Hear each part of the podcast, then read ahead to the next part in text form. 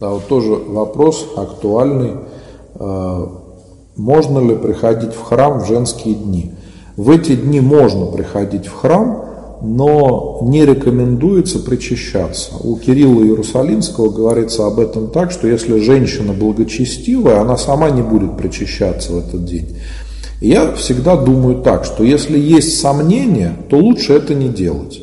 Вот если у вас нет сомнений, когда все хорошо, вы можете спокойно прийти в храм, исповедоваться, причаститься, это понятно. Но если в эти дни у вас есть сомнения, то зачем Э, так скажем, приводить к какому-то искушению. Лучше дождаться, когда все наладится, и вы сможете спокойно исповедоваться, причаститься. А в эти дни можно прийти в храм, чтобы э, просто помолиться. Если, допустим, завтра вам надо осветить яблоки, вы можете прийти в храм и осветить там яблоки, виноград, что еще нужно. Никакой проблемы в этом нету. Э, но причащаться нежелательно.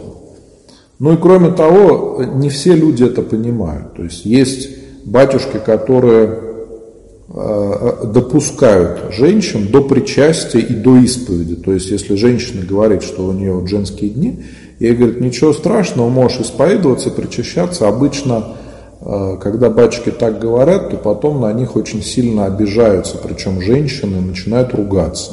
Что ж ты там, батюшка, придумал? Да, поэтому Э, я сам думаю, что нам не надо э, до этого доходить. Не вижу я особой какой-то причины. Да, то есть лучше, если есть сомнения, то лучше этого не делать. И все. И спокойно потом, когда будет все хорошо, без всяких сомнений э, придете и исповедаться, причаститесь. А просто помолиться, конечно, можно.